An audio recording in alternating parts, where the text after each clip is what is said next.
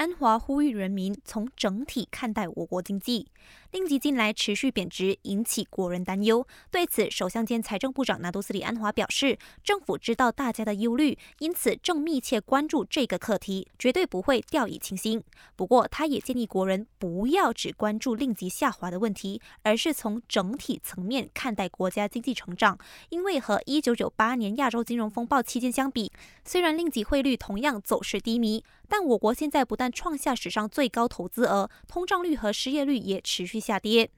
为了实现近零排放目标，邻国新加坡政府将从后年开始向航班乘客征收可持续航空燃料税。部长陆兆福透露，基于一些航空公司的要求，交通部也在研究要不要落实这项新税制。无论如何，陆兆福说，交通部原则上同意航空业者向乘客征收一笔额外费用，以抵消未落实减碳排量而承担的成本，但前提是收费价格必须非常低，并且不会加重乘客负担。